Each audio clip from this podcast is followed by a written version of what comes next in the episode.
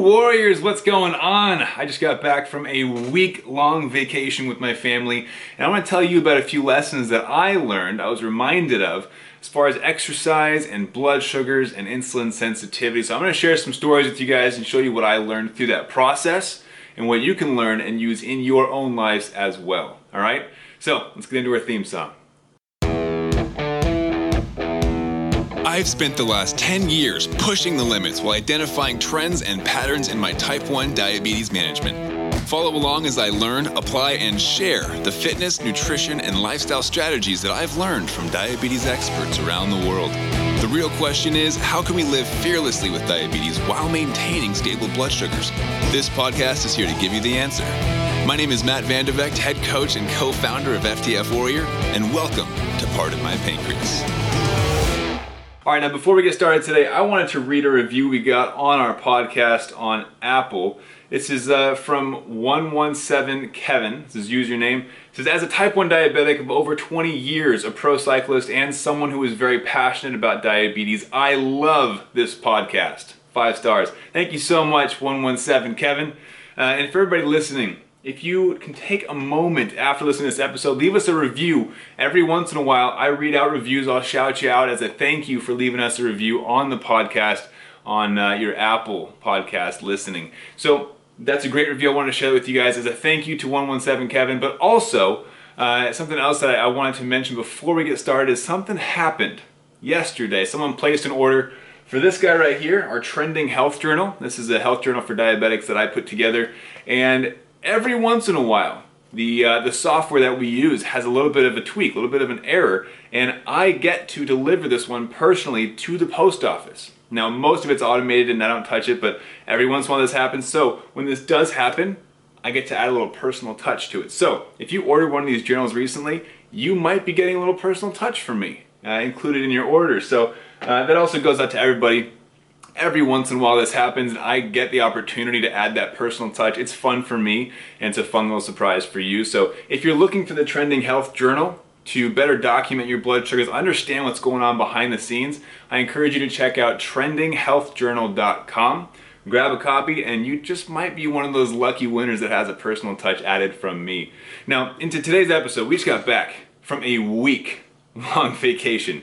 It was amazing. Going into it, I was a little bit nah, I like vacation. I love my family, love San Diego, but I hate being taken away from my work. It's it's a passion of mine. I thoroughly enjoy researching type 1 diabetes, coaching type 1 diabetics on more stable and predictable blood sugars, changing lives. But it's important that I recognize taking a break, making sure that I reset and enjoy time with my family is also very, very important. So, what that means is I worked a bunch the week before, got everything set up for the week of, and I was actually able to relax with my family. Now, these vacations, they are a bit different than most people envision, right? Vacation, you think of sitting in a chair on the beach, maybe sipping margaritas or something, and uh, enjoying the scenery, maybe going to the buffet, kind of letting loose on your diet. My family does things a little bit differently, all right? They, uh, they don't stop I think this is part of the reason why I am still so active at my age, which sounds ridiculous when I say it because I'm not old, but uh, I find I find that a lot of people stop being active after high school and college, right? Uh, those who even played sports, collegiate levels like I did, still kind of slow down after college ends. My family, they do sports as kind of a get together. So this whole vacation thing we did multiple sports every single day, which as a type 1 diabetic, if you're not used to that, can be a bit of a scary thought, can it? You think about going on vacation, and then you're introduced with this let's go hiking, let's ride bikes, let's play volleyball, soccer, basketball, surfing, paddleboarding. All of a sudden it's like, oh, that's a lot of activity. What do I what do I associate with activity? Low blood sugars, right? A lot of people are even frightened to go into these activities, to go into fun because of the, the association with low blood sugars, and they let it hold them back from experiencing life to the fullest. And I'll be honest with you, I used to have this exact same reaction. I used to go into activities with this fear surrounding it of, am I going to go low, or I'm probably going to go low, how low will I go, right? And instead of focusing on spending time with family, with friends, in the sport, you're focused on blood sugars and, and worried the whole time. And of course, worry is really us fearing something that hasn't even happened yet. And that's just stealing joy from your future self, right? That's no fun. So I wanted to, uh, to dive into this vacation that we had. Very, very active, lots of sports, lots of activity and walks and experiences. And because I know how my family operates, I know to expect lots of activities, I went into this vacation with that mindset of like, okay, we're gonna be extra active. What can I do to prepare? What can I expect from these activities? Now, keep in mind, we just crossed the three week marker since my surgery, if you've been keeping up with our podcast, right? Or with our videos. Because of that, I've been unable to exercise for three weeks. no workouts, no lifting anything over 15 pounds. It's been ridiculous. Ah, it's a big chunk of my life that I'm missing.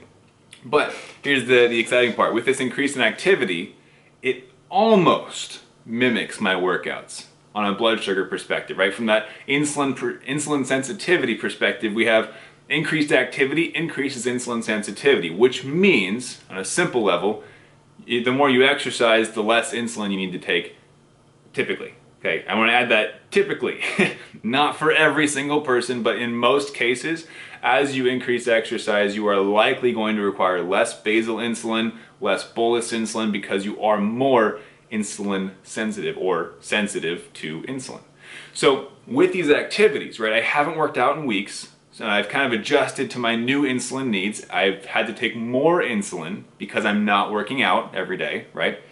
I go into this vacation, I'm like, okay, increase in activity is likely going to cause increased insulin sensitivity, which is likely going to mimic my life before the surgery when I was exercising every day. So I might even go back to my previous insulin to carb ratios because of this constant activity, right?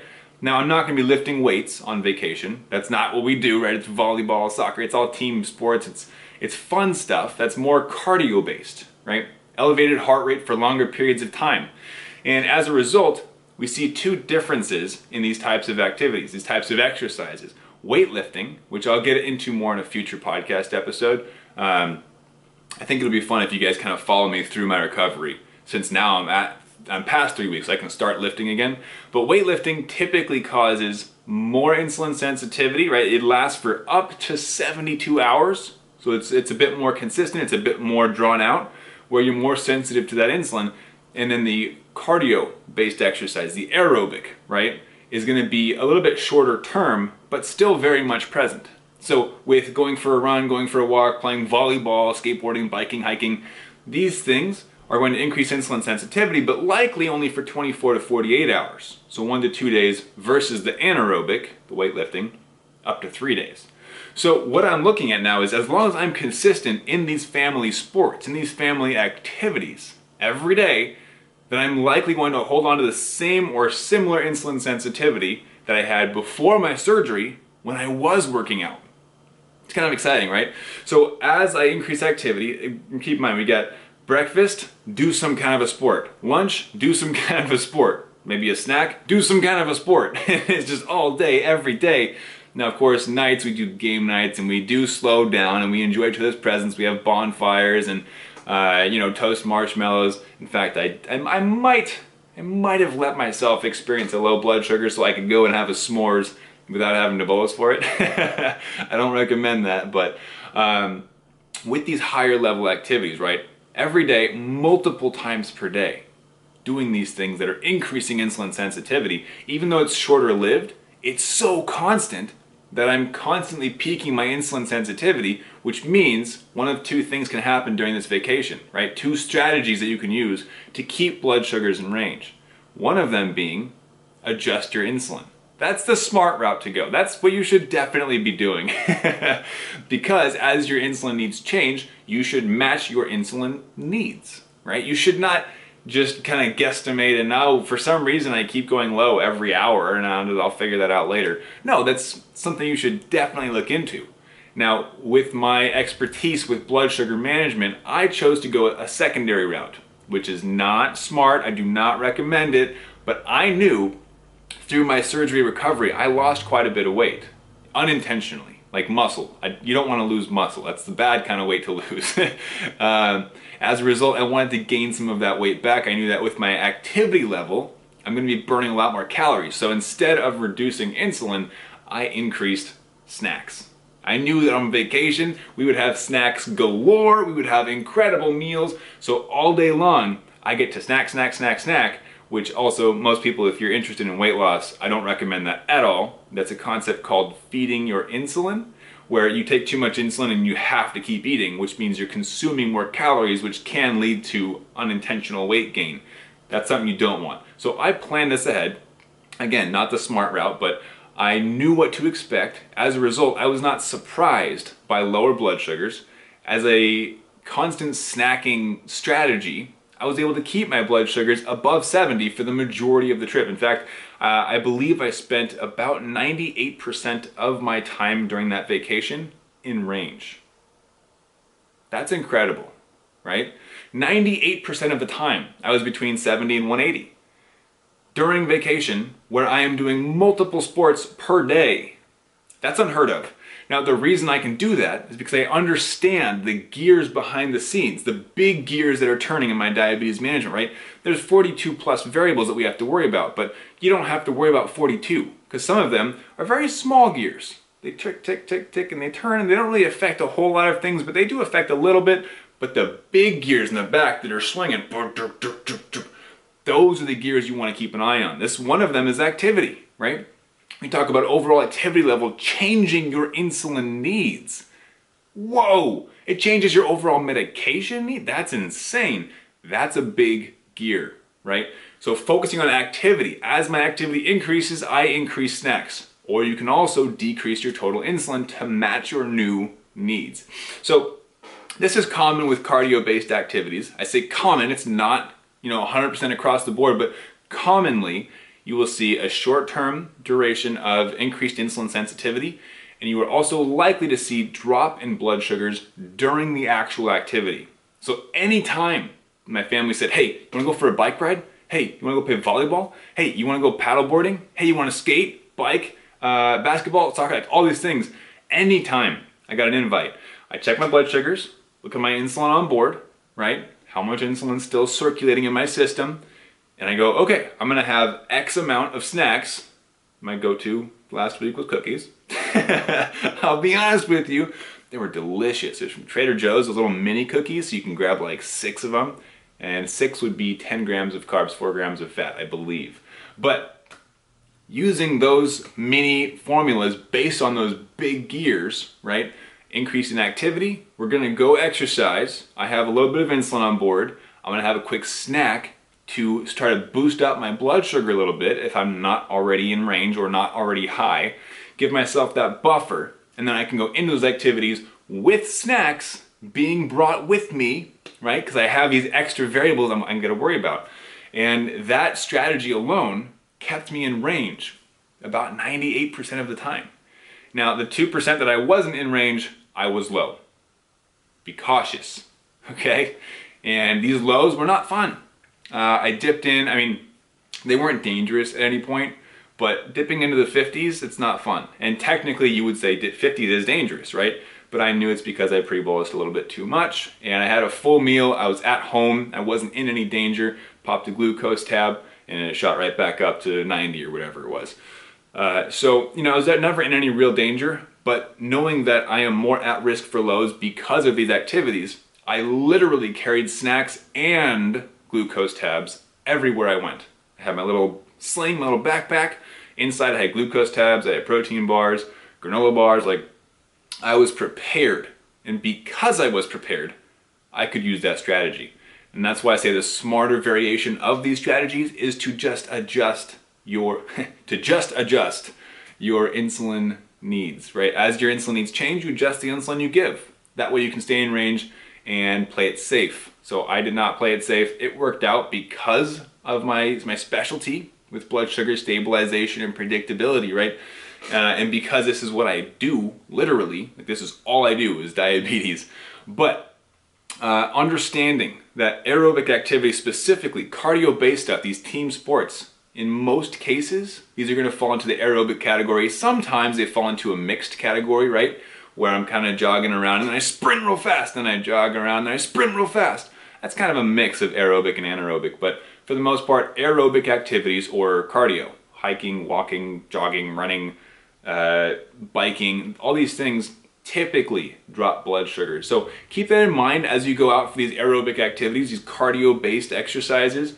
Uh, you know, even something as simple as running errands, doing chores around the house, these can still fall under that aerobic threshold. We want to be cautious of a drop in blood sugars as we partake in those activities. So adjust your insulin as necessary. If you know that you're going to be constantly more active, expect your insulin needs to go down. Expect an increase in insulin sensitivity and make those adjustments as necessary. Now, of course, I am not a doctor. I cannot give you medical advice. I'm not telling you you should go change your insulin without consulting your doctor.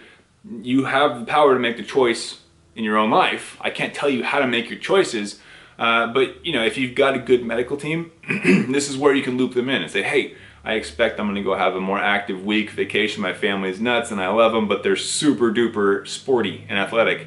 Uh, I'd like to change my insulin needs, right? Or should I, what should I do? Should I be more aware of that? And most likely they can guide you. If you're struggling and you don't have a great medical team, unfortunately not everyone has access to that stellar level of doctors or endocrinologists. Feel free to watch my free training where I kind of guide you along these types of discussions where it's okay, increase in exercise, I might need less insulin and I need to be ready for that. So if you're looking for more trainings like that, there's some links down below uh, or you can go to diabetesinaction.com to grab more in-depth understandings of how you can make those adjustments or at least be more aware of them, right? Find those big gears that are going chick, chick, chick, chick behind the scenes so you can be aware of the changes that are necessary in order for you to maintain those high percentage levels of time and range to lower your A1C overall to improve your quality of life because diabetes shouldn't hold you back. You should be able to go on family vacations, be super active, and do whatever the heck you want without it always being the forefront of your mind. Was it in the back of my head still? Absolutely. Like I said, I always carried sugar with me. I had snacks. I was always wary of, okay, we're gonna go be active. I'm gonna eat real quick, right? I was ready, but once I, I took part in those strategies, I was able to shift it from the front of my head all the way to the back and then focus on creating memories lasting memories with my family, with my adorable little nephew, he's a year and a half old now, with my sisters, my brother-in-laws, everybody. That's possible when you're able to, to run your diabetes nearly on autopilot. And that's where I want you to get. So understanding these big gears, right? Cardio, you might see a drop. Be ready for that. Increase in overall activity, you might see an uh, increase in insulin, insulin sensitivity, which means you might need less insulin. Be ready for that. Once you understand and find what's true for you, you're able to start predicting blood sugars and get that blood sugar formula in motion. Right, the 80-20 blood sugar formula can give you that life of freedom, spontaneity, adventure, but you do have to take the first step and implement. All right? Listening's great, learning is great, but it's time to implement and take action. So head over to that link down below, diabetesinaction.com. Like I mentioned earlier in the episode, if you want to grab one of these journals and who knows, maybe get a little personal touch from me, head over to trendinghealthjournal.com. Uh, the diabetesinaction.com link is a free training I did recently. Highly recommend checking it out. And I uh, hope you guys enjoy this episode. Remember, you can also leave a review, and uh, I just might read it on the next episode. All right. Thank you so much for hanging out with me, listening, and always showing up. You are awesome. You're a warrior. I want you to keep up the fight.